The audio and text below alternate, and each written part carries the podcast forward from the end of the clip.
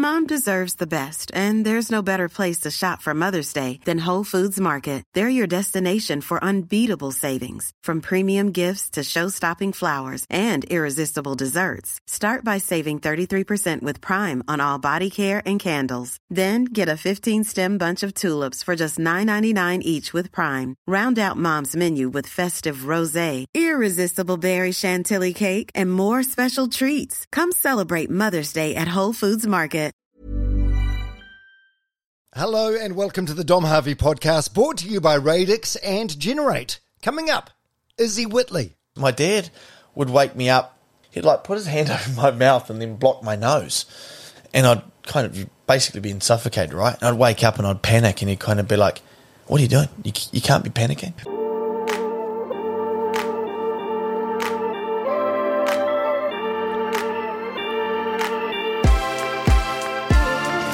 You may not know the name, but this mate of mine is an absolute force of nature and has a story that will hopefully motivate you to get more out of your own life. At 21, Izzy started his own business with $500. He's now 29, owns two businesses that are worth millions, and he's just getting started. The secret to his success? Hard work and a relentless drive to be better. In this chat, we get to the bottom of where his work ethic, drive, and ambition stems from. This was by far the earliest podcast I've ever done. We had this chat at 7 a.m.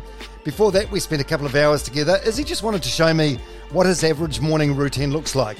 We get into all of that and what we got up to, the what and the why, all that stuff at the beginning of the chat. I hope you guys enjoy this episode as much as I did, and I hope it inspires you to get a little bit more out of your own life. Speaking of which, both my sponsors, they can help you get more out of your own life. Radix and Generate. Actually, Izzy Whitley would be a perfect customer for Radix and their exceptional freeze dried meals. If you're so busy that you're guilty of skipping meals or eating the wrong stuff, the incredible range of Radix freeze dried meals could be the solution you need. You can literally rip the bag open, add water, and you get a delicious meal with all the nutrients you need. Get amongst it. If you order something today, it'll probably get to you by tomorrow or the day after. Check them out radixnutrition.co.nz. This episode is also brought to you by the Generate KiwiSaver scheme. The Generate team do an incredible job. Just recently, they announced that their returns and advice have helped their members' savings reach over $5 billion. And I'm pleased to say that a very, very, very, very, very small percentage of that 5 billion is mine. I switched over to Generate when they started to sponsor the podcast, and I have not looked back.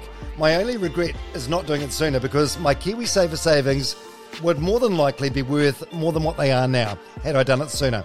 If you want to make sure you're making the most of your KiwiSaver account, talk to an advisor now. Head to generatewealth.co.nz. A copy of their product disclosure statement can be found there too. The issuer of the scheme is Generate Investment Management Limited, and of course, past performance does not guarantee future returns. Okay, let's go, eh?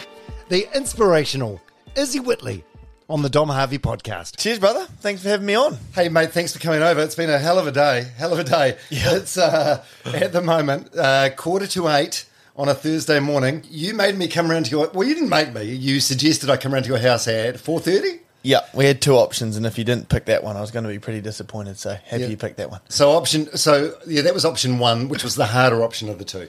So what's the morning entailed? Uh, so four thirty, you, you came at mine. You were early. You're on time, which is always good.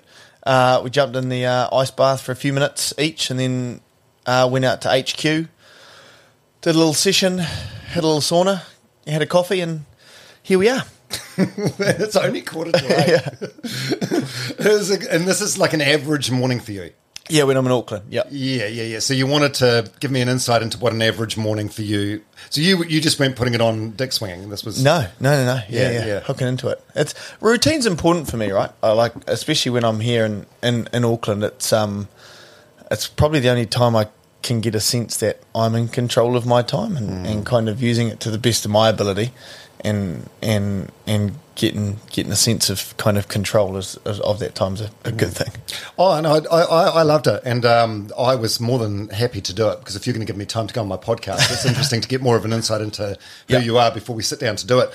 Um, I, I was last night when I was um, researching you. I was trying to think how. I, uh, do do we know each other through Sarah Tetro? Sarah Tetro is a good friend of mine. Sarah, Sarah Fyfe now. Um, Mother Fyfe, that's what I call her. Um, yep. So I was about to do my first marathon with my brother Banjo, um, and uh, I said, "Geez, what do I do?" She goes, "Message Dom. He's done hundreds. So that's when I flinged off a DM and uh, sent you a message. I said, "Quick fight." I was, I was actually at the start line about to run, and I uh, think she sent you a photo, and I was like. Quick fire tips, man. You're like, you only run your first marathon once. And I was like, Enjoy that's it. a pretty good tip. Yeah. Well, what else could I say? Too late to train. Yeah. Actually, I got a voice note. She's in Oh, yeah. London at the moment. Yeah. One way to motivate Izzy is to tell him he can't do something. like, you'll never be the CEO of a big company, that kind of thing. Not that I've ever met a human who needs less motivating than he does. He's got enough drive for everyone. Yeah. Fair call. Yeah, that's probably a perfect way, perfect description. I see. I've um, I did quite a bit of research on you. You're a curious guy, so I feel like there's two trains of thought. You know, your haters that you can use as motivators, like Yep. negativity like that that you can use as fuel. On the other hand, Rob Fyfe um, said to you once, um, "Oh, this is this company's worth like thirty million a year or whatever," and you Yeah. you weren't thinking that big. So you're like, "Well, if he says it, then I can do it." So it's Yeah. like you just find positivity from everywhere. Look, dude, I you know every day, first and foremost, every day you can wake up and, and move your body and do something you want to do, and get out of bed's a good day, and uh, it's just about kind of being optimistic and, and positive on, on on things that happen throughout it. So. You know, I latch on to things, and, and there's probably a few comments a year that I'm like, oh, and I'll just you know, really hone in and hyper focus on on achieving that and looking forward to that. So I'm always kind of open ears for, for one of those comments which come around every few months and I'll mm. fixate on it. Yeah. Another thing I found quite weird this morning, I'd heard this about you, and I thought this is something we'd have in common. I, uh, if I find a song I love, I'll, I can listen to it on repeat. Yep. I'll listen to it over and over again. Um, but you, uh, like we, when we were in the ice bath on your deck at home, we had this, well, a, and it wasn't a great song. It's just a beat. Some song It's the weekly beat, Room. man. Yeah, panic room. Yeah. Yeah. not even a great. No, it's not going to be a classic. It's not a timeless. So you're playing on that on Bluetooth in your home. Then for the car ride, twenty minute car ride to your to your ALH headquarters, we had it there. Then you put it on Bluetooth um, while we were doing a workout. Then it was playing while we were in the sauna. Then on the way back into town. Yeah. Um, so prof probably heard that Panic Room song, which is again nothing song, maybe thirty times this morning. Yeah, well, it's consistency for me, right? It, it, it just kind of helps me almost anchor point back into to whatever I'm thinking that day. So, Yeah, but I've also heard you talk about the importance of time, and in particular, a thing called compounding time, which I'm Yeah. familiar with. W- wouldn't that time be better spent listening to podcasts, which can make you better? well, hey, I'm on a flight tonight, so I'll listen to a couple of the Dom, the Dom Harvey ones. All right. Okay, all right. I feel like um, in the Izzy Whitley story, there's sort of um, three chapters. There's um, um, the early years, you know, the childhood, the foundation. Uh, then there's the um, adversity, which is a, a very, very short but a very significant chapter over a, a couple of years in your life. Yep. Um, and then there's the beginning of an entrepreneur, which I feel like you're still in that chapter now. Just just getting out of neutral. Yeah, in so that chapter. I feel like we start with the current chapter, the entrepreneur chapter, and then we'll go right back to chapter one and Cool. chapter two. Okay, so uh, ALH, Aotearoa Labour Hire, was Auckland Labour Hire, now it's Aotearoa Labour Hire. Yep. Um, branches all around the country. You, you start. You're 29 now. Yep. You started this business at the age of 21. with 500 bucks. Yep. So how, what like what do you do when you start as someone that's never started a business? What where does 500 bucks go? It went into the incorporation fee. It went into going and um, paying the upfront cost for a phone plan, um, and it paid for my first uh, Facebook um, paid advert on our Facebook page. So it was going pretty quick. Five hundred doesn't go too Yes, far. that's nothing.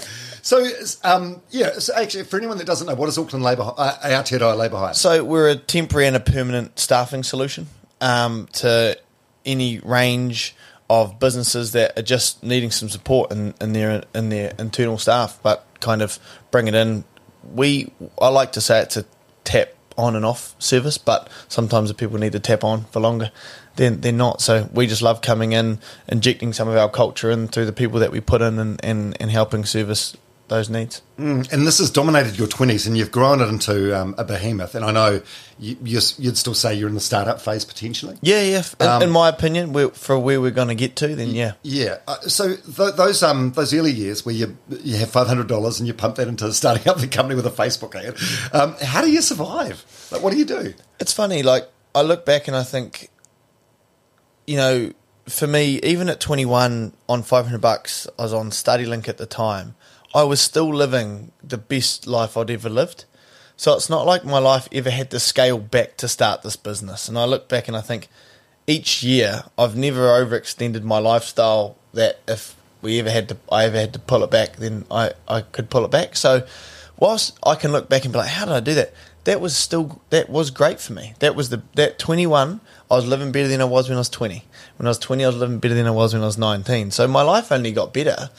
And you don't know what you don't know. I didn't know what it was like to live in a better environment or, or, or surroundings in what I did. So I was fine. I was buzzing. It's not till now I look back and I think that might be a bit tricky to, to dial back into. Because were, were you making money from um, from day one, or were you just No. surviving on that StudyLink?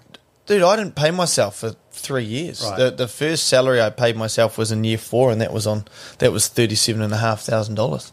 And for me, that felt great. So how how are you scraping by in those early years?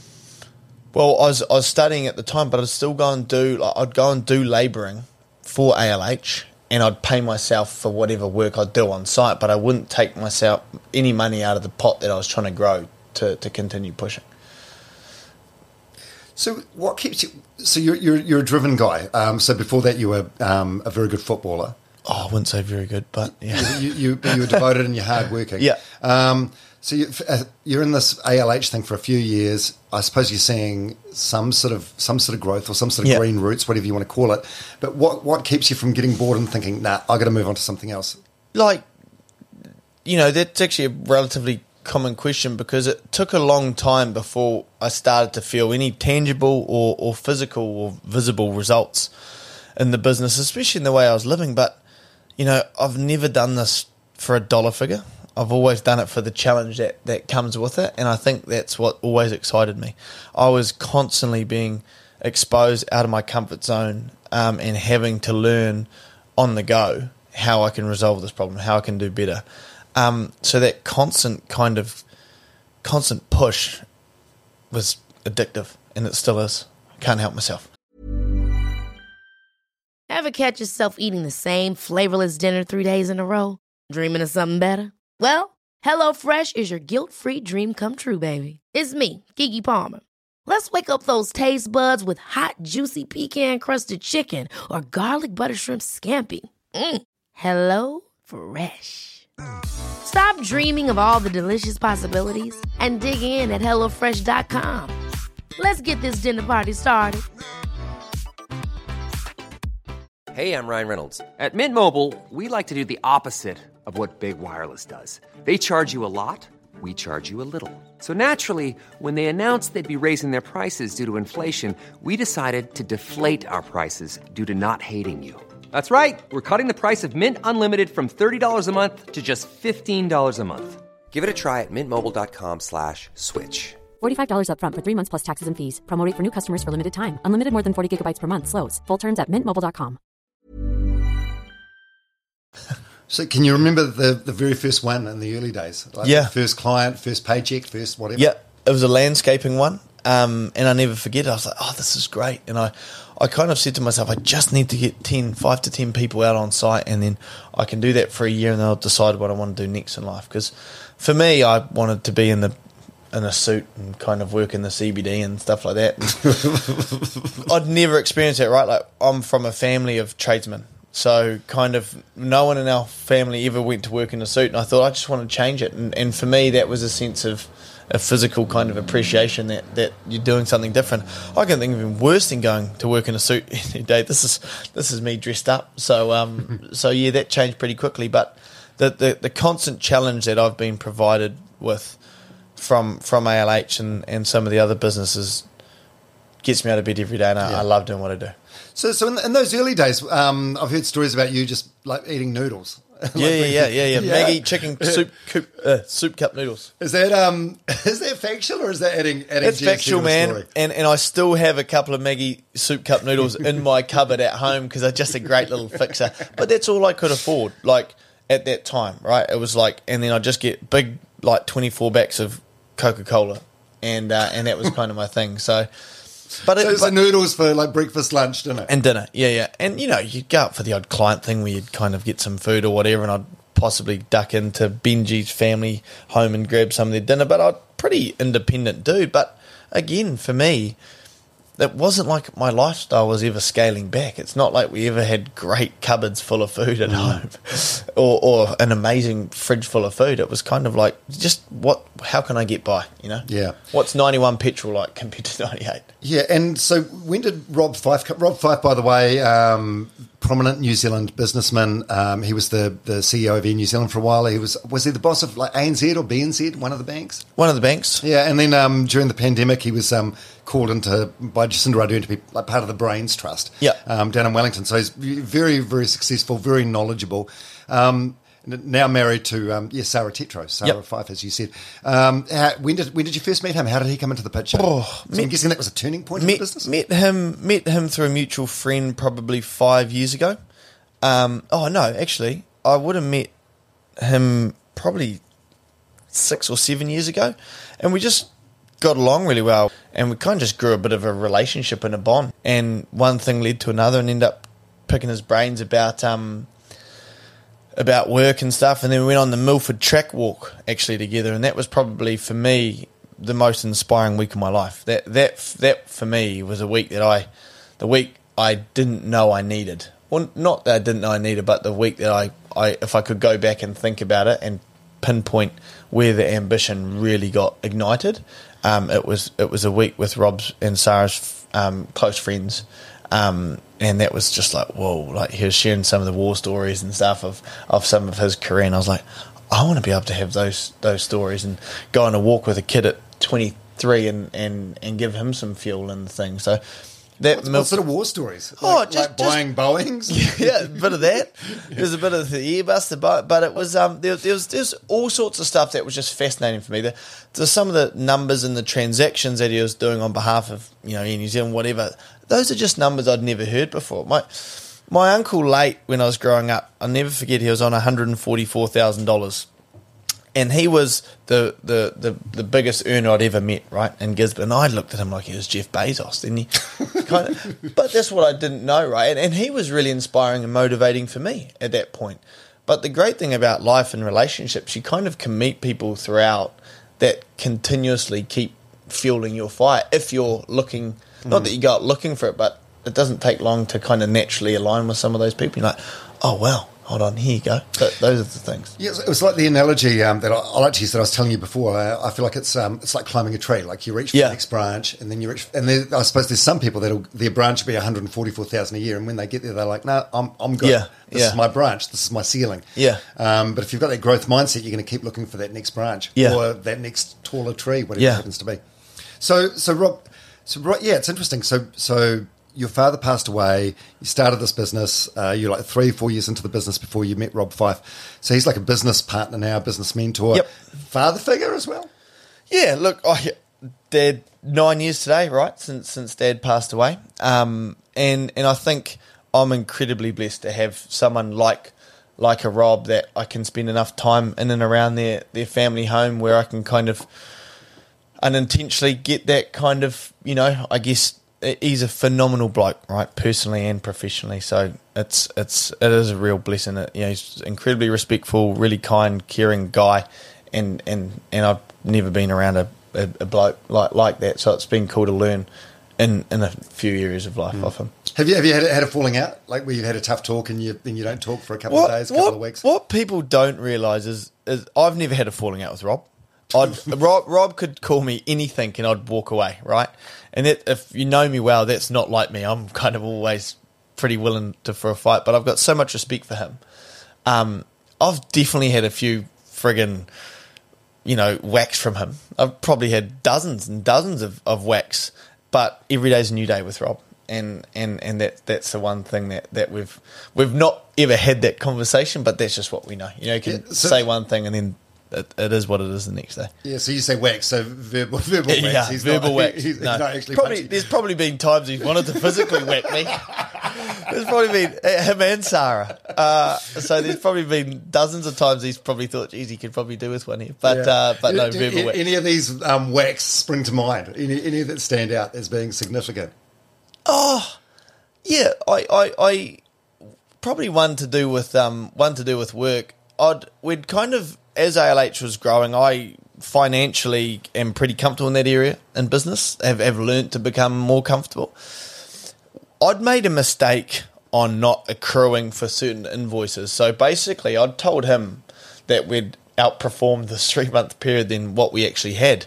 We ended up basically making break even over this three month period when I thought, oh, we've made all this money, but I hadn't accounted for these invoices. And to my defense, I thought that uh, I thought that um, I could blame the other guy the guy that we had in the position at the moment. I worked in there and I never forget just doing hot laps up and down Rob and Sarah's driveway because I said to Rob, mate, I need to come and talk to you. I, I need to own something here. And I'm gassing myself up. I'm like, mate, you'll be fine. Get in there. You know, he's going to be really accommodating. He's going to see where you're coming from. Kind of within a minute, I sit down, I'm shaking.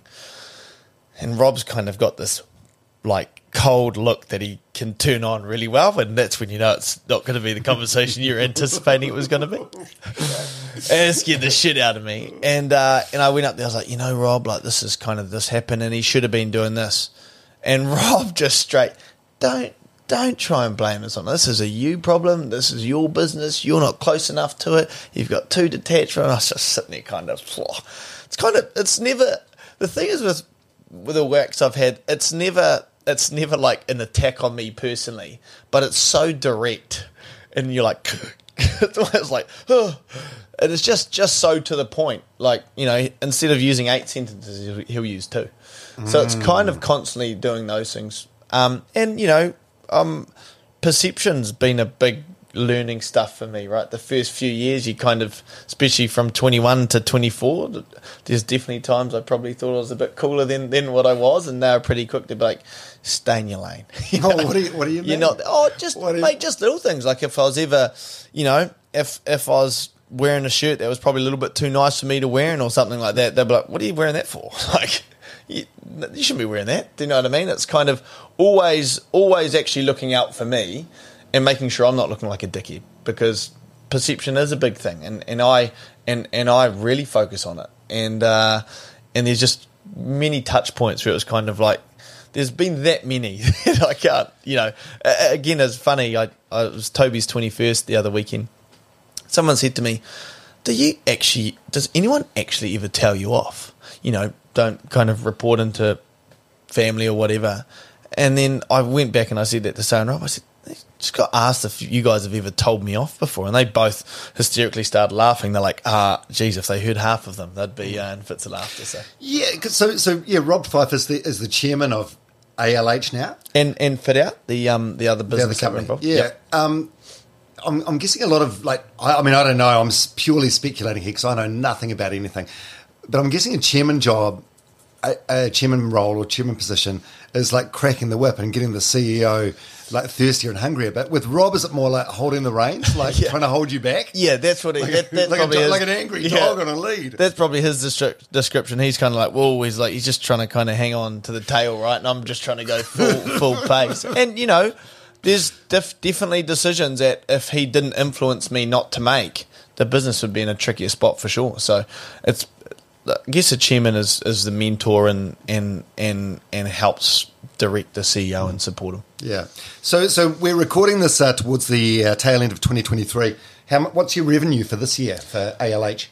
in this calendar year, we will we'll probably come in and around the, the mid forties. So we, we're going to go for fifty. We probably might get early early forties, but you know it's been it's been a challenging year. The economy's turned pretty quick.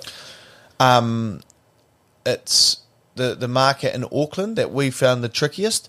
The opening of the regions that we have that that's been that's been phenomenal for us, and that that's actually been a really key foundation for this business to keep pushing. So it doesn't take much things to turn to kind of start to have to reevaluate where where you sit and, and redirect. But all in all, we you know, and amongst the economy and, and the things that have happened, we're frigging excited for next year and, and yeah, ready to go. I've heard you in some other podcasts talk about your goal is to get to like a hundred, a hundred million revenue. So you're at forty million for this year. The goal is to get to a hundred. What what does that mean exactly for someone that knows shit about business? Look, 100 mils not the goal anymore. We want to go bigger. Um, I think we can. Uh, we're opening up in Brisbane in, in February, um, which is going to be awesome, and that's a whole other market that we're, we're looking forward to getting into. Australia labour hire. Perfect. Big fluke. Big fluke. Where else can we go? Africa labour? Yeah, yeah. Albania? Asia, anywhere, anywhere, Australia. uh, anywhere labour hire. It's perfect. Um, so, like, what does it mean to someone? Look, it, it's it's it's strictly a sales metric. It's not actually a performance metric. It's it's like a market share metric, so you can know how much of it you're capturing. The performance of the business ultimately is the bottom line and how much profit you're generating.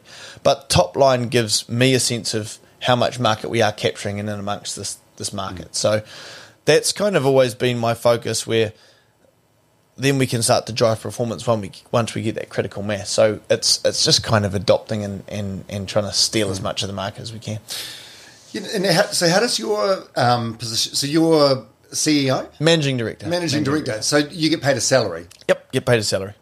but and is it a good salary or? Look, it's I'm not complaining about it. It's it's, a good salary. It's, it's definitely an under market salary. Like, um, but um, and it's probably the first time I've had this salary. And but you know, I, I work my ass off, and I've worked my ass off for seven seven and a half years. Is it more than old mate on 144? It'd be pretty close, but uh, but but you know, like it's it's one of those things. You you like if if you actually kind of you know I didn't pay myself for the first four years, and, and I'm actually constantly always thinking where I'm not in it for this year or next year or the year after. And if I get another forty grand or fifty grand this year, it's not going to change my life next year. So I'm constantly thinking, well, I'm always willing to sacrifice some of my remuneration for for generating, bringing in bigger roles, creating new roles, so we can continue to grow this business. Because the the dollar figure is not what gets me out of bed every day. It's a challenge. Yeah, well, I, I suppose ultimately it's your company as well. So you're not sitting there going, "Yeah, man, my boss is a fucking prick." It's my company, but I've like I probably made a decision a couple of years ago to make it feel like it wasn't. I was kind of like, all right, I'm I'm effectively a CEO, but managing director.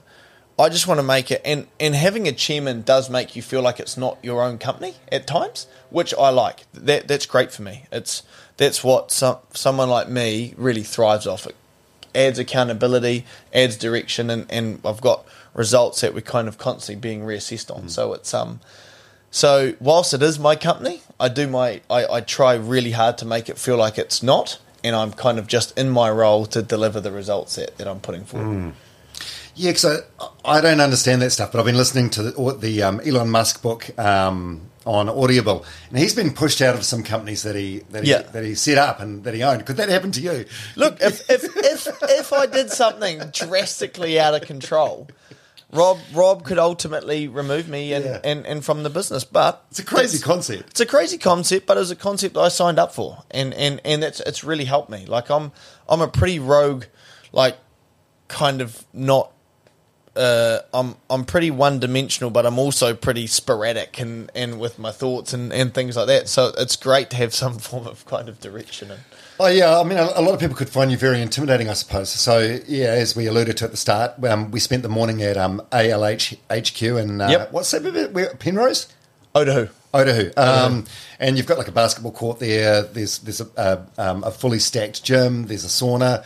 You cranked up the music. The what was it called again? The Panic room. panic room over and over Yeah. again.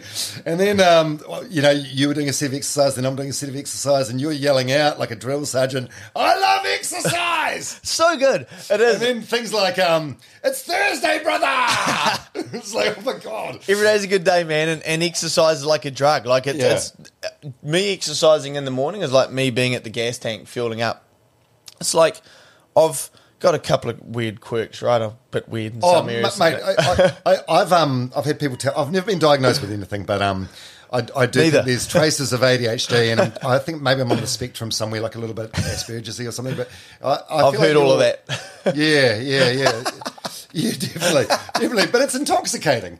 It was, it was a fun morning, and I really enjoyed yeah, it. it was. But but a lot of people must find it very, quite intimidating. Do you have some stuff that come along and they just don't last because they don't fit the mold? Yeah, massively. It's a high performance culture. You, you get in, you get stuck in, or you, effectively you get out, right? So and it's not for everyone. And we do our best to try and be honest about it, but it's not for everyone. So, but you know, like my my exercise and my routine. If I don't get it, like I do my best to be as aware of my quirks and chinks of the chain as as possible. So you know, if I don't get up and do a morning workout, I'm a nightmare for the rest of the day. I can't sit still. I can't focus. I, I like, I've had to build a really clear, consistent infrastructure around my day in order for me to perform.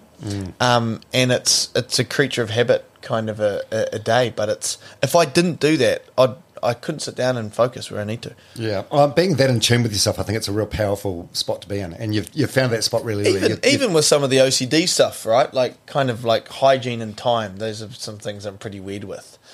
I, I just Oh, make sorry sure. for pissing in your eyes, bud. I saw that. Saw the red, the, the yellow trap. Mate, it's so cold. There's no chance of doing wheeze in an ice bath. You certainly couldn't. Um, but you know, but that's it. It's just kind of like making sure I've got the infrastructure around me that I need to perform, and and, and that's it. I think I was, you know, Ella, um, my PA was around yesterday after dinner, and we're figuring out my first three months of so January to to April. Geez, it's it's hectic, right? I'm kind of away more than I am home, and it's just kind of say, all right, well, little things. Can we make sure we've got consistent stuff in and around the fridges and, and the branches that I'm going to be at?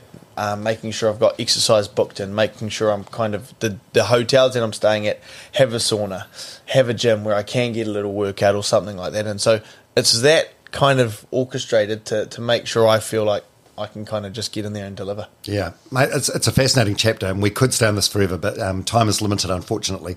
Um, just before we move on from this, chapter three, and go back to chapter one, the early years, um, if someone came and um, offered to buy the company today, what would the price be? Not for sale. Everything's for sale. No, like like I like I I've got no interest. These next five years for me they're like at a minimum, right? We've kind of got a five to ten year cycle, and and I like I I couldn't go and get this challenge somewhere else tomorrow if we sold it. Okay, I suppose what I'm asking, I'll, I'll, I'll be honest with you. I'll look at you direct and ask you honestly, the Rob Fyfe way. Um, you're 29 years old. It's a company you set up eight years ago. Yeah. Uh, what would you be worth? What's your net worth? Oh, jeez, I'd be happy if I was a million bucks. I don't know. I, I don't get caught up in that Oh, that's a lot. Yeah, come on, that's uh, I don't. I don't know. I don't. I don't get caught up on focusing on that so I, stuff. yeah, it's way way more than that though. I don't know. Look, I, I don't get caught up on that stuff. Because I, I heard a podcast you did, and you said growing up you were obsessed with two things: um, what people were earning or what they're worth, and Yeah. their height. Yeah, yeah, yeah, yeah. I um. Not interested in your height, but what are you worth? Look, I don't know. Honestly, I, I couldn't Five? tell you. I, I don't know. I honestly, I, I couldn't tell you, and uh, and that's not a metric that I'm constantly assessing myself on. You must have an idea though. Ten. I, I don't honestly. I, I I couldn't tell you. It's um, heck, I, I generally off the top of my head, I, I don't know. But uh, but you know, I've al- I was always interested. I, like you know, when we got a coffee this morning, money is a metric, but the most exciting thing for me is the actually the challenge to get to that metric, and that's so when I talk about the hundred mil, when I talk about the two hundred and fifty mil, or when we get to a two hundred and fifty mil, I'm talking about 500 mil. It's not the money metric that excites me the most. I sit there and I think there's such a challenge to get to there, and the challenge I've had to get to here excites me to keep going. And um, and as long as I can, I'll be determined and motivated to keep pushing that boat up because I love the challenge. So that metric is almost like the last ten percent, just a tick box to say, "Cool, we've done that." But I'm signing up for the challenge underneath, and that's what excites me the most. Yeah, that's that's a nice answer. But for, for the workout this morning, I was walking behind you outside your apartment. Um, that was definitely a real Louis Vuitton backpack. Oh, I think I got that one from Hong Kong for eight bucks. Thanks. I appreciate the way you answered that. It was a very skillful answer. Thanks. It's an uncom- uncomfortable question, isn't it? Oh, look, it's it's a question that's not overly un, uncommon, but it's it's it's generally not something I get too too fixated Yeah. on. Okay, let's go back to the early years. So, um, Izzy from Gizzy. Busy Izzy from Gizzy. Yeah. Very, very Christian house, like heavily religious Yeah. household. And you're the baby of the family. Um, unplanned. Massive age gap, right? Yep, yep, big age gap. Budgie's twelve years older than me. Banjo's ten years older than me. Rosie's five years older than me. Okay, okay. So then, then you came along. Then I came along. Yeah. And um, yeah, I- I've heard in um, other podcasts you've done, you talk about your relationship with your dad. Uh, Haven't Yep. you mentioned your relationship with your mum? Um, look, me, I love my mum, right? Um, I'm a busy guy. I think that Busy that- is he? Busy, busy is he? I'm a busy guy.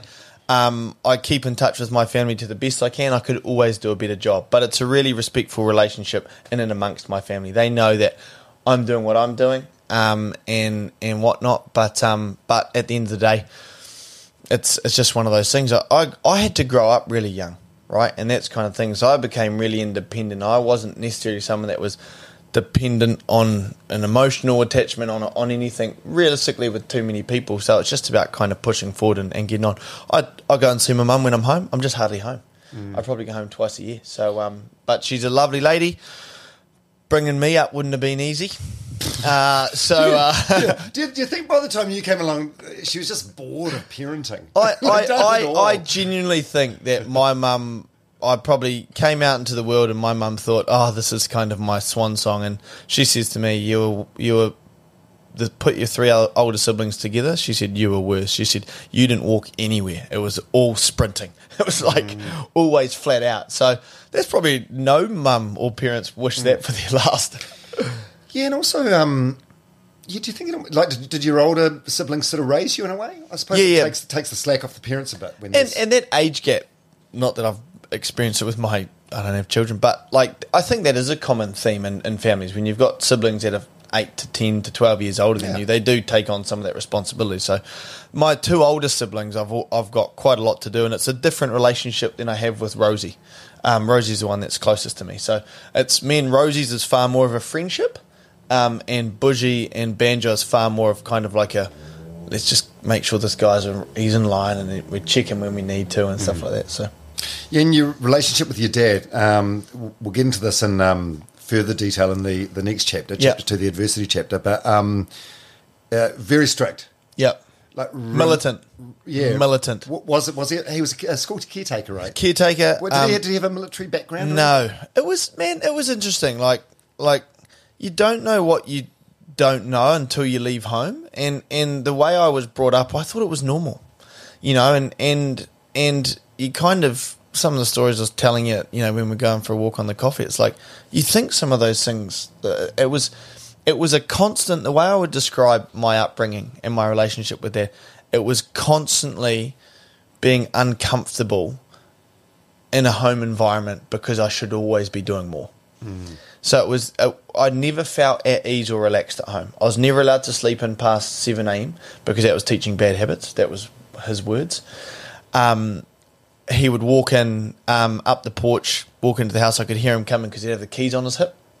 I was never allowed to be sat down when he walked in. I always had to be doing something. So I'd dart off to the kitchen, act like I was doing the dishes, um, and doing something. So at least when I when like that would validate to him that I wasn't lazy.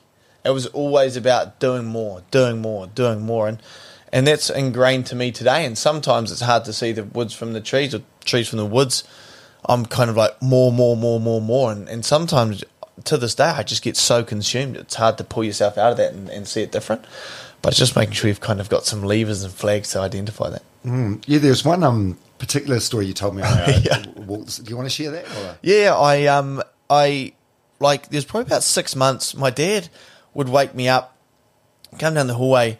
He'd like put his hand over my mouth and then block my nose, and I'd kind of basically be suffocated, right? And I'd wake up and I'd panic, and he'd kind of be like, "What are you doing? You you can't be panicking. You need to learn to relax." And you kind of like. As we got to the point where over the months and stuff, I'd wake up before he'd there and I'd act like I was like unfazed by it and look at him and be like, oh, all right, you know, beating him, How beating long him. were you awake for? Like hours? just, sitting there ready, the ready to win, ready to win. Um, it was interesting actually. Rob, Rob, te- Rob texted me this morning, passing on my thoughts about the, the nine year thing, and he mentioned it. He said, "I'm sure your suffocating dad would be proud looking down at you."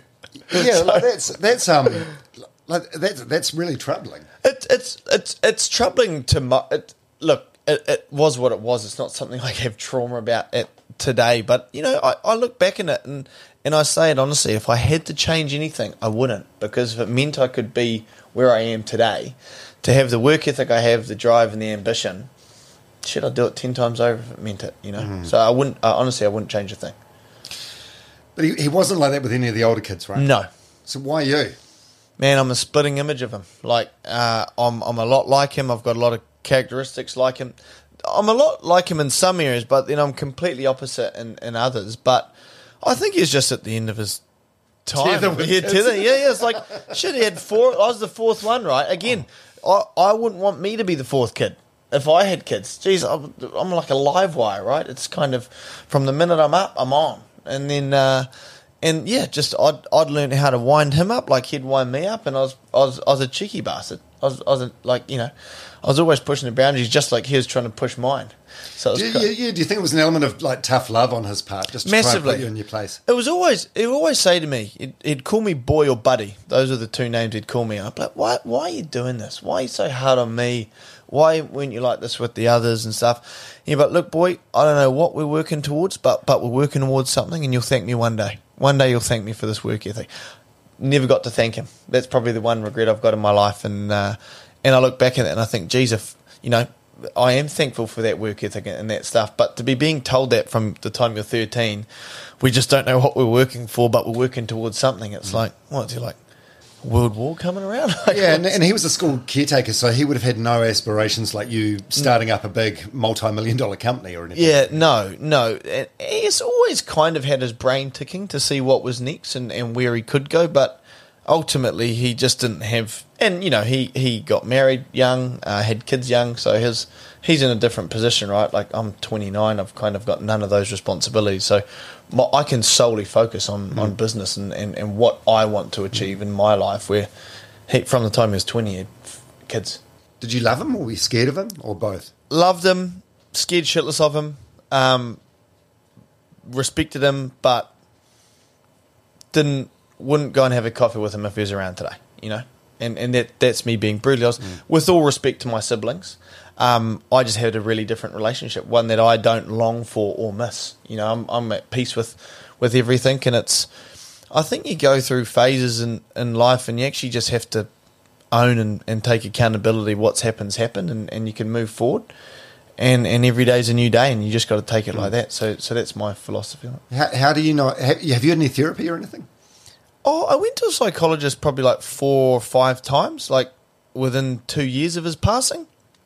Um, but I've kind of not very good at self-regulating, and I've probably still got a bit of, bit of work to do on it. But uh, What? But being, being able to kind of just pull myself out of situations has, has always been a struggle. But that's more so with work than than I would with the dad stuff, and and I think you know, it's it's not a it's an unpopular opinion, but when Dad passed away, there was that much tension and stress put on my life from him, and, and a controlling element that it was like a burden of relief. You know, like it was mm. kind of like, shit, I can be my own person now.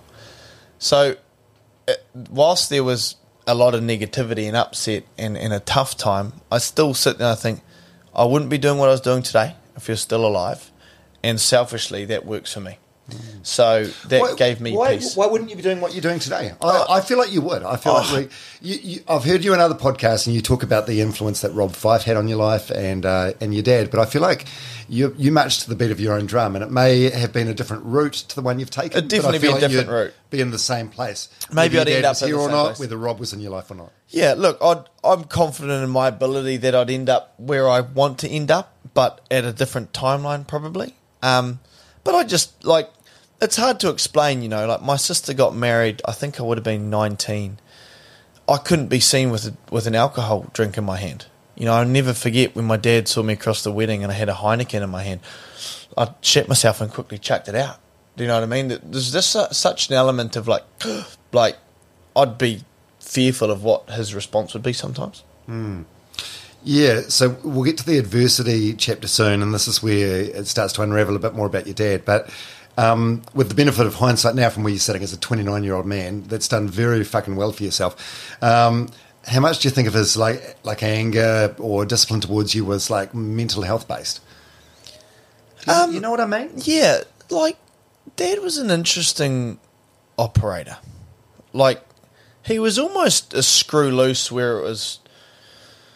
I don't know I, this, how I'd describe it. If I went to war, I'd want Dad next to me, right? Because I think he'd be the guy that would clear a hall for you. Do you know what I mean? Yeah. So he was always unhinged, and it was almost like that was just part of him. Like he was just so, so like that. Um, but the mental health stuff, there was definitely a, a deterioration of it. Um, and and for me, if I look back at it, it started from the time I was probably twelve or thirteen. But I don't know. You ask my family, they might say it was five years earlier. So um, yeah, there's a lot of the mental health stuff, but it was I've met a lot of people that encounter mental health, but he was a unique breed. That guy, like he was a different different kettle of fish. That fella. You, you've always been um, so driven, though, eh? Uh, like you, you made the call to leave Gisborne and finish your school in Auckland. So it wasn't your parents sending you away. No. um, that was that was your decision, which just seems just seems like you had this um, sort of instinct all the way through your life. Was part of that like to get to get away from your dad, so you could wake wake up with I, being I, I. I had to get away from my dad. Like, or me and dad probably would have bloody one of us would have ended up bloody doing something silly. You know, like that's how much tension there was in the relationship. Yeah. It was it was getting to the point where I'm off, or one of us are going to end up in hospital, and it would have been me because look, I've, Snake's got bigger arms than me, right? Yeah, you, you think we'd get to that age where, 'cause, you know, I was from a like a, a spanking household. Yeah. Um, so, but it was al- it was always correctional, and it was always dad would always say, "Oh, this is going to hurt me the more than what's Yeah. going to hurt you." But it gets to the point where you're 14, 15, where it's like your dad can't put you over the bed and give you a whack with Yeah. a belt anymore.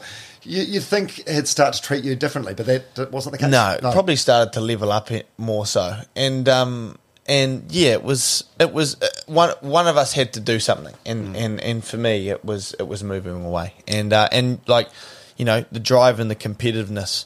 I think if if I had to describe myself to best help you or people understand, I hate I hate losing more than I love winning. That would be my description. So winning comes first for me, right? And then I can have fun after. But losing for me is almost traumatic, right? I freaking hate it. So there's such a drive to deliver a result and then in everything I do. Like I, I whenever me and my sister would go around the corner to the dairy, I'd always race her there or race to the gate. Who's gonna win? This or that. It was always always to that next point. So there's a big underlying drive and ambition. And that was bred through my dad. Like he would he would say to me, "Oh, look, you know, your sister's doing better than you here," and I'm like, "Well, she's ten years older than me." Like, of course, She's a woman. But it was I'm constantly, it was constantly like that. And I'll never forget when I like first bet my brother at a running race. I was like 14, and the first time I, I bet him because he'd come and help me do my fitness. Banjo's always been incredibly supportive when it was football, when it was business. Um, but I'll never forget the first time I bet him, and I was like, "That's great."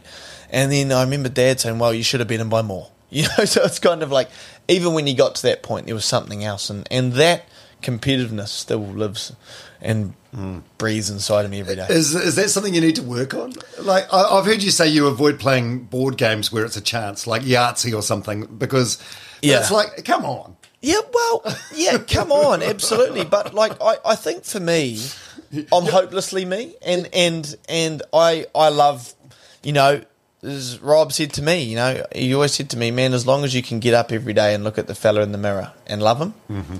worry less, you know, and have a great day. So, look, yeah, there, there's going to come a time when that competitive edge slows down naturally, uh, as humans do. But I don't want to. I don't want to curb mm. that. I, I want. I want a future family or something to be that reason, and I just want to go all gas, no brakes mm. until that time comes. So whilst I've kind of got the testosterone, I've got the energy, I just don't want to stop the momentum. Mm. I- But you, I you're always going to have the testosterone and the energy, I think. I'm always going to have that, but there's going to come a time where I'm. I believe I could be wrong. probably everyone who knows me well probably thinks I'm wrong. There's going to come a time where it's kind of going to. I believe there'll come a time where actually I don't need to fight that fight. I normally would have, but I'm just going to simmer down and, and, and kind of do, do. I've got a good friend, a guy called Kurt. Um, he's ten years older than me. Um, I I love the relationship I have with him. He's done incredibly well. He's a successful guy and he's a really great guy. And I kind of almost compare where I am now. It's like I'm the young bull. Not that he's the old bull, but I kind of think my energies towards a lot of things. I know that he would have been at this age, but he's not so much now. He's got three kids, him and his wife, and and whatnot. So I look at that and I think there's going to be a time for that, but that time's not right now. So I want to want to go with the momentum. Yeah. Oh, that's cool. So, yeah, so you moved to Auckland, finish your school education here, Yep. off your own back. Yep. Where, where are you staying? You billeted out? Who So I got members? billeted out with a with a family. Then they bloody kicked me out after a couple of months. And I live, went and lived with the um, the Cornter family. Phenomenal family. Um, literally welcomed me in and, and treated me like their own. I, I shared a room with my friend called Chunky. um, who we're still incredibly close with today. He comes and does our Wednesday workouts at, at HQ with the team, which is cool. So um, I live with them, and then then I went and did my building apprenticeship. Started my building apprenticeship apprenticeship after school, and hooked into that. So Yeah, while you're play, playing soccer, so Yeah. soccer or slash Yeah. football Yeah, was. Uh, your main I took a year off football actually, Okay. just so I could. When I started the apprenticeship, it was just too tough on the body, and uh, you're doing long hours, you're lifting lots of stuff, and and I, I you know I never really liked football. I just liked winning, and uh, and and I was kind of you know so it was. Uh, You, why didn't you play a solo sport where all the variables? I didn't have a to- choice. I, like I was, I was like I was kind of brought up to play football, right? Right. That was the kind of thing. But a team sport must have annoyed you immensely. I was the worst let you- teammate. I was the worst teammate. I wouldn't want to be my teammate, you know, and that's me being honest. Um, I was, all- it was all like it just, it actually like got got to the point where I'd burn relationships because it was just like that competitive. It's kind of like you know, So, okay, so so you're 20 years 20 years old. Um, you're building a, a, a apprentice. Um, you're playing a bit of football, and then you get a phone call from your sister about your dad. yeah. Um, so this would have been nine years ago today. Nine years ago today, yeah, Yeah. yeah, It's, it's it's incredible to look back and, and think that it's been nine years.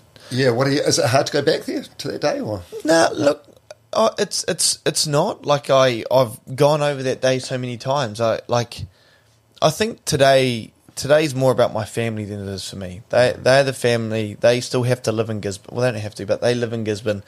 That's where the memories are with Dad. That's where the memories are for them. They've got great memories with Dad. I don't have many memories up in Auckland, so my my next chapter was my own chapter. So I've been able to create my own life and, and merge into a family of my own up here, mm. which which I, I love, care and respect, and, and it's vice versa. So today's for me is more about my family. I, I know that I'm okay. These days are going to happen, um, and each year it gets easier. Um, but I think today I, I kind of wake up and I, I kind of feel for them. yeah? So so we started with um, chapter three, which is um, uh, Izzy Whitley, the entrepreneur. Um, then we went back to chapter one, which is like the childhood, which sort of set the foundations of the man you are today, uh, which takes us now to um, the second chapter and the final chapter. Uh, I suppose the the adversity chapter, which um, I mean, all, all these things you look back and they, they all sort of have made you the, the person and the man you are today. Yeah, take us back to that, that nine years ago today. So you, get- you get the phone call from. What are you doing? What are you doing that day? You, you're on the, on I- site. I, no, no, I, it was a Sunday. I'd just done crate day with my uh, football team. And uh, I'd just gone and had a pizza with my girlfriend at the time. And uh, and that's where I got the phone call. I was on Milford Beach, I'll never forget. so like evening, afternoon, Evening, yeah, yeah, kind of five or six o'clock. So for me, whilst today's the anniversary, crate day for me is probably the tougher day. Um, because that, that memories. the memories, The I- like as as awful as it sounds, I wake up and I think I was hooking into my first beer this time nine years ago, and my dad was already dead, right? And I just didn't find out until that evening. So that for me is a, almost it's like oh, I'm getting up and going about my day when I didn't even know for for so long, right? So I was in Milford Beach, got the phone call, went to the Cornter's house. Um, So you you didn't have a hunch or anything. Some people say they felt something in their gut was wrong. I didn't believe it. You were just hammered. I was steamed, Yeah, mate. okay. I could hardly like. I was absolutely rotten drunk. So so your sister calls him. What does she say? It's interesting. Up until probably a month ago, we didn't like we'd spoke about, it, and she said the phone call she had with me seems completely different to what I relay because I just remember her telling me, "Hey, is uh, Dad's been found dead," and I was like, "Oh," and she tells me there's eight sentences before, but that's that's what I remember. Um, so oh, well, you had a whole crate. I'll go with her. yeah, good point. She's a more reliable yeah, witness. Yeah. So so that happened, and then I, I went to the Cornters to be around kind of my them, and, and they were incredibly supportive and, and helpful, and and Paulie drove me to um to the Mount uh, to then be picked up from Banjo.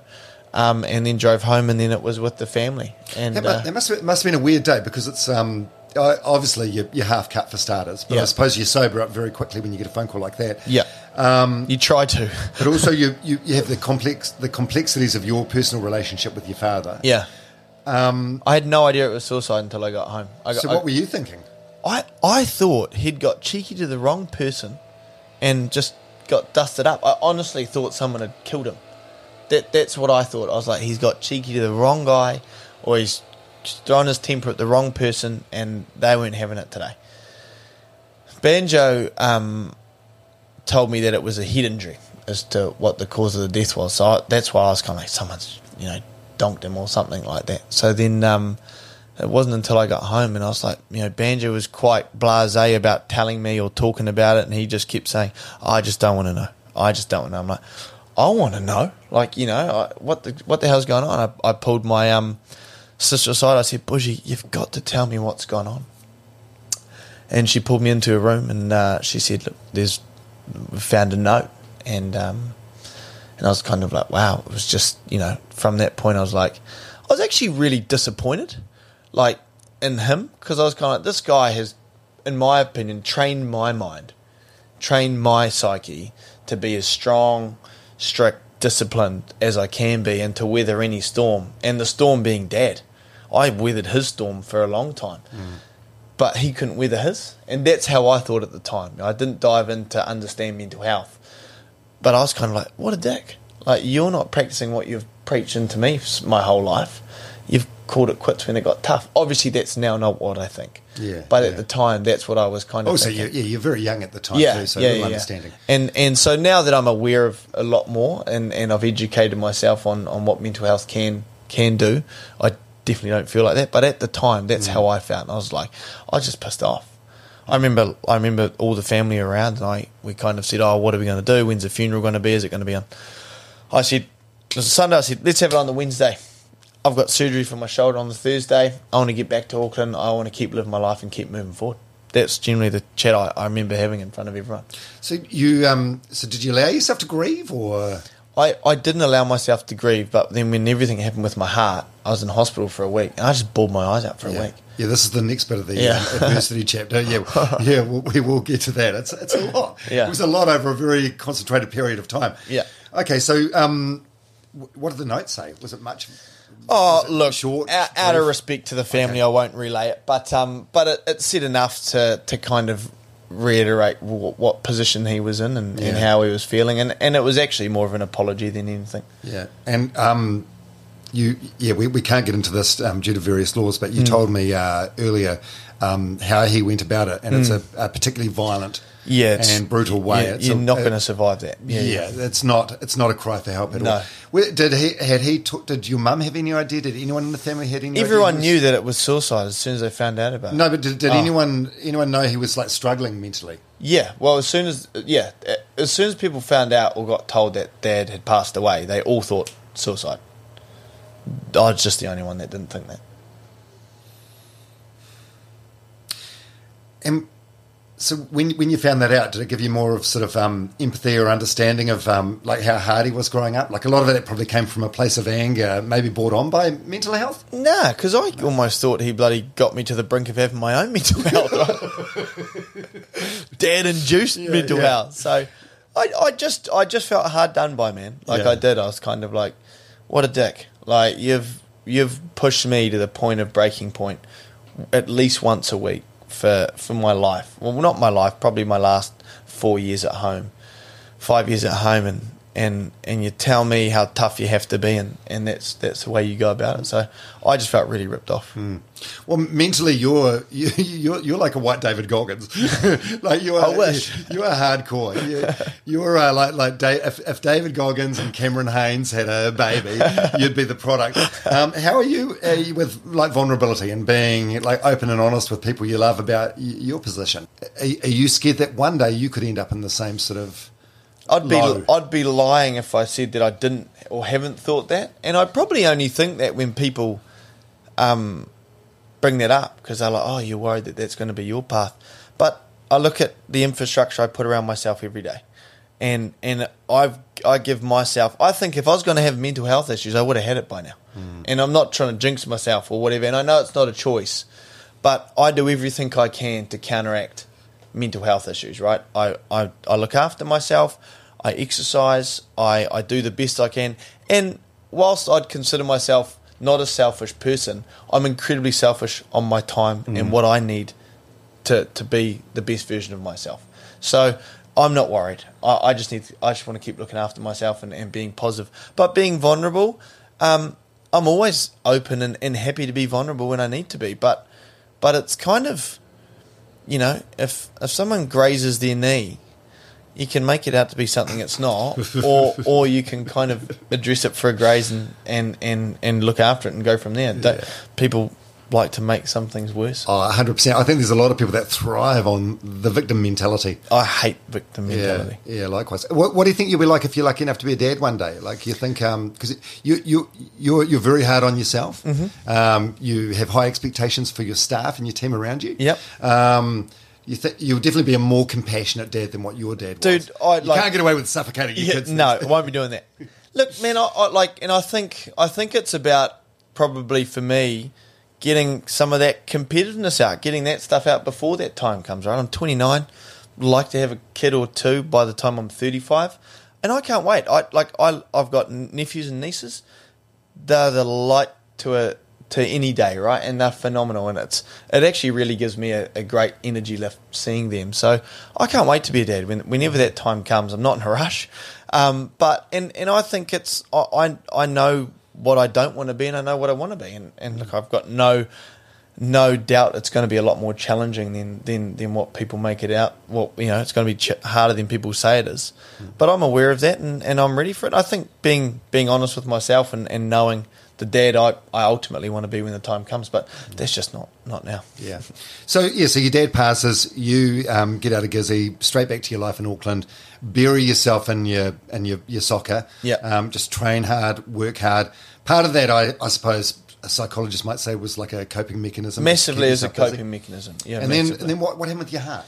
So so today I've got hypertrophic cardiomyopathy, right? So I had the the whole ECGs, got rushed in the hospital, said, oh, you've had several heart attacks, then I'm in hospital, you get diagnosed. I didn't actually get diagnosed on the spot because they just didn't know what was going on.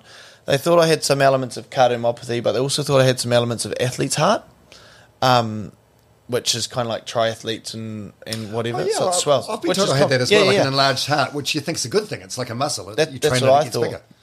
So, but what then we ended up uncovering is that I actually have deficiencies in, in my heart functionality, and that, that what determines cardiomyopathy, which is just a heart disease. Well, not just, it's a heart disease. Um, and hypertrophic is from overtraining. So I live with that every day. I've got a heart disease. I, I like I was explaining to you, it's a bit more than a rolled ankle, but I, I that's how I'd describe it, right? You know you've got it. It's, if you, some days if you walk on it too much, next day it's going to be a bit sore. If I push the boundary too much, I, I I'm not very good at regulating when I should push and pull. Oh, no shit. and, and and and I kind of think shit. I've I've pushed the boat here. I need to have a bit of a slower slower week or or, or, or a holiday. It can be a bit in between when I get those breaks. We had a sauna this morning, and saunas are fabulous for Yeah. everything to the heart. But I, I do wonder about three minutes in an ice bath. yeah, yeah. but there's, you know, I, I'm just not gonna. I'm not gonna let it. I'm not gonna be beholden to it. Like never. I'm not gonna use it as an excuse as to why I can't do something. But I need to. I do. I, I'm. I need to. I'd be as sensible as I can with it. Um, I could always be better with it, but I my life's fast paced.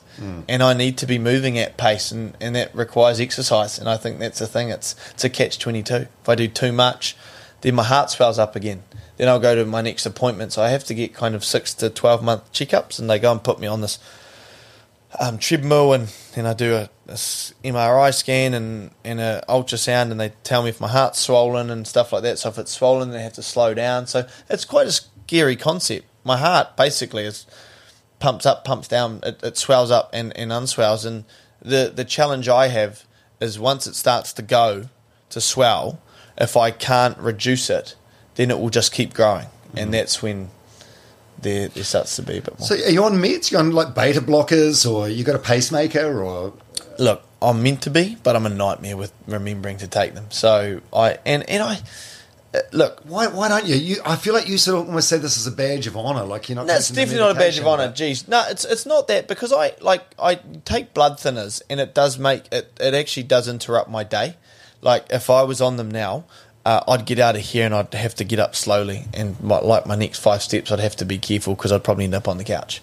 So it is quite light here. It's definitely not a badge of honor, and and I get it, but I kind of think because the last time I went, it was the first time I'd had functional improvement um, in my heart for seven years, and I put that down to saunering. Some people roll their eyes, but I'm like, that- no, that's no, the the only change I made. So for sauna, me, sauna feels good, and the scientific benefits are there. yeah. So for me, that that that's kind of it. Yeah. So, so take us back to that diagnosis. So you're in hospital. You're you're a young guy. Um, That- your dad that- passed away a couple of years earlier. I'm I'm in hospital because they, they I'm in the cardio ward, right? I'm the only guy without white hair, right? It's awful, awful. So I got all Hey, these old way, people. If, if Rob Fyfe's listening to this, there is nothing wrong with white hair. the silver fox. the uh, you know, I'm in this, I'm in this, I'm in this ward. There's a bunch of old people, and I'm sitting here thinking, what am I doing in here? You know, and because there was so much ambiguity and uncertainty on on what actually was the case, I actually checked myself out of hospital without being told. I, my my mum came up and my brother came up, and I just said, guys, I'm getting out of here. They're like, no, Izzy, don't check yourself out. And I thought, we're not going to find the answer out tomorrow. We're not going to find out next week. I'm checking myself out of hospital. No, don't do it. So I ch- end up checking myself out of hospital and kind of just going back over time and and, unfo- and kind of working back up to actually what the what the issue was and, and stuff like that. So it was um yeah, kind of. I, I, I knew there's a problem, and it was just about making sure I, I tried to go. So I was sick of crying.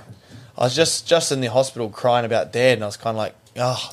Well, you enough." so you managed to sort of park it or bury it until that point, and then it all sort of. So it was a combination of you for your own predicament and for your dad. Yeah, yeah, it was, it was a bit of that, but I didn't get out of there because I was probably answer that wrong. I didn't get out of there because I was sick of crying about that. I got out of there because I just feel like we weren't making any progress, and I thought, what's sitting in here with tubes and things stuck to me, feeling like I'm about to die, going to do? When we, I can go and live my life and go to a specialist appointment in three months, and I'll know more then than when I will now. And that was my mentality. So which is unorthodox. Yeah, yeah. Well, I mean, you don't want to live your life in cotton wool, though, do you? Do No, you? what sort of, no what sort of life way. is that? Yeah. But then you do. Okay, so you sort of take the expert advice, Yeah. and then pick and choose bits of it. Yeah, I'm getting better at, at not picking and choosing. Are you- I'm, are you getting better Yeah? I am. I am. I am. Um, and and you know, oh, I'm still young, I guess, in the grand scheme. But but you know, your body, you know, you've only got one body, so it's kind of just learning and treating it a bit better than, than I did the year before. Yeah, and um, you've you've recently just um, uh, had a relationship breakup. You're engaged, Yeah. and you've just broke broken up. How, uh, how I mean, you've been through so much in your life, and I, I suppose with the business skills you've developed over the last nine years, you've become very good at having tough conversations, which I suppose is a professional skill which she carries over to your private. life. Oh, dude, I wouldn't. I wouldn't consider my my communication approach the best way. Um, but look, breakups are breakups, man. They happen. She was a cool chick. Um, it, you just got different stages and, and at different frequencies and at different rev counts, right? And and and whatever happens in life, every day's a new day. You just got to get one foot after the other and, and, and keep pushing. And and I think Do you, do you allow yourself to mope for a bit? So yeah, this, I, this I- is a big thing. Like a no, I, relationship I, breakup. I was I was sick for a week. Yeah. So I was kind of stuck in bed. So it was actually really good. Kind of had a breather, had to think about things, and just thought actually, where do, where where do I need to be better next next time round? And and I'm all I love self reflection. I love love being accountable for myself and and knowing what could and, and could have been different. Um, and it's just about going forward from there, and in, in the most respectful way possible, right? But and and you know I don't say this in a in a in a spiteful way, but for me, no day's tougher than putting your dad in the ground in a coffin. So I guess my emotional capacity has been stretched far beyond where I'd wish that to be anyone. So you kind of have you have tougher days and, and, and you do have tough days and and there's always a reference point to think actually if I can come back from that. And and that, that's actually often an anchor point for me in a lot of things. If you can actually I've, I've had that day. Let's keep going you know. Tomorrow's a new day. Get up. Get after it. Only forward. One direction. That's, that's the way I look at it. I think that's probably a good place to end it. yeah. Um, yeah, it's been an accelerator. You're you're a busy guy. I'm a busy, I'm not a busy guy. uh, you're a very busy guy. Busy Izzy from Gizzy. There we go. Um, but these are all chapters that would be worthy of being their own podcast. Maybe we um, dive deeper another time. But Yeah, for sure. man, you're inspiring. You're an inspiring guy to be around. Um, just by being around you, you want to do better and do more and push yourself further. Cool. I appreciate it, man. It's, it's been awesome to catch up, and, and I hope you enjoyed the morning. Yeah, uh, you're off to Vegas tonight. Looking forward to that. Yeah, my advice you don't don't gamble over there because the house usually wins. I'm I'm I'm quite impulsive nature, so I try and stay away from that stuff. All right. Hey, Izzy, you're a great New Zealander. Can't wait to see what you do next with ALH and whatever other business ventures you're involved with. Cool. Cheers, mate. Thanks heaps, Dom.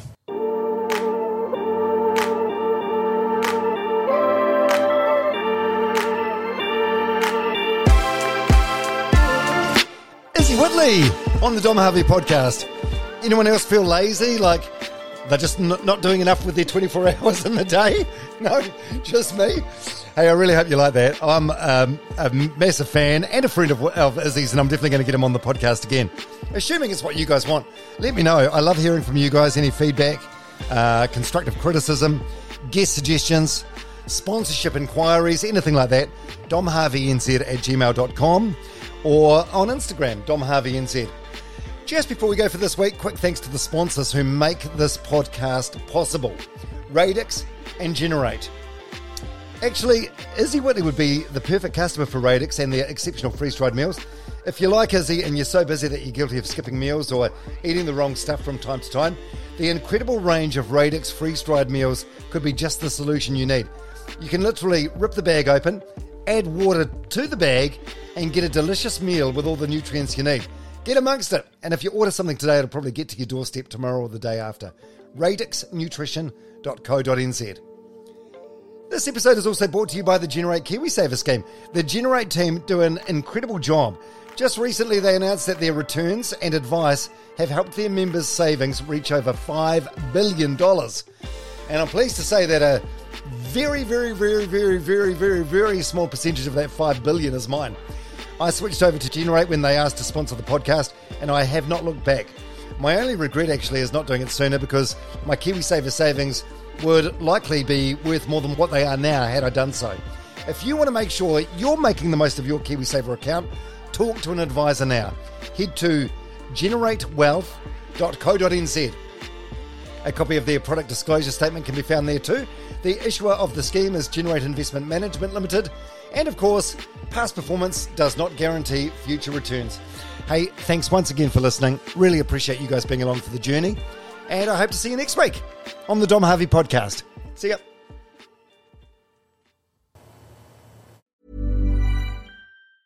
Even when we're on a budget, we still deserve nice things. Quince is a place to scoop up stunning high-end goods for 50 to 80% less than similar brands. They have buttery soft cashmere sweaters starting at $50, luxurious Italian leather bags, and so much more. Plus, Quince only works with factories that use safe, ethical, and responsible manufacturing.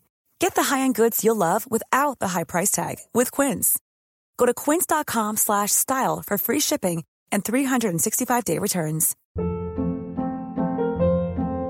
Hold up. What was that? Boring. No flavor. That was as bad as those leftovers you ate all week. Keke Palmer here, and it's time to say hello to something fresh and guilt-free. Hello Fresh. Jazz up dinner with pecan-crusted chicken or garlic butter shrimp scampi. Now that's music to my mouth. Hello Fresh. Let's get this dinner party started. Discover all the delicious possibilities at hellofresh.com. Planning for your next trip? Elevate your travel style with Quince. Quince has all the jet-setting essentials you'll want for your next getaway, like European linen, premium luggage options, buttery soft Italian leather bags, and so much more. And is all priced at 50 to 80% less than similar brands. Plus, Quince only works with factories that use safe and ethical manufacturing practices. Pack your bags with high-quality essentials you'll be wearing for vacations to come with Quince. Go to quince.com slash pack for free shipping and 365-day returns.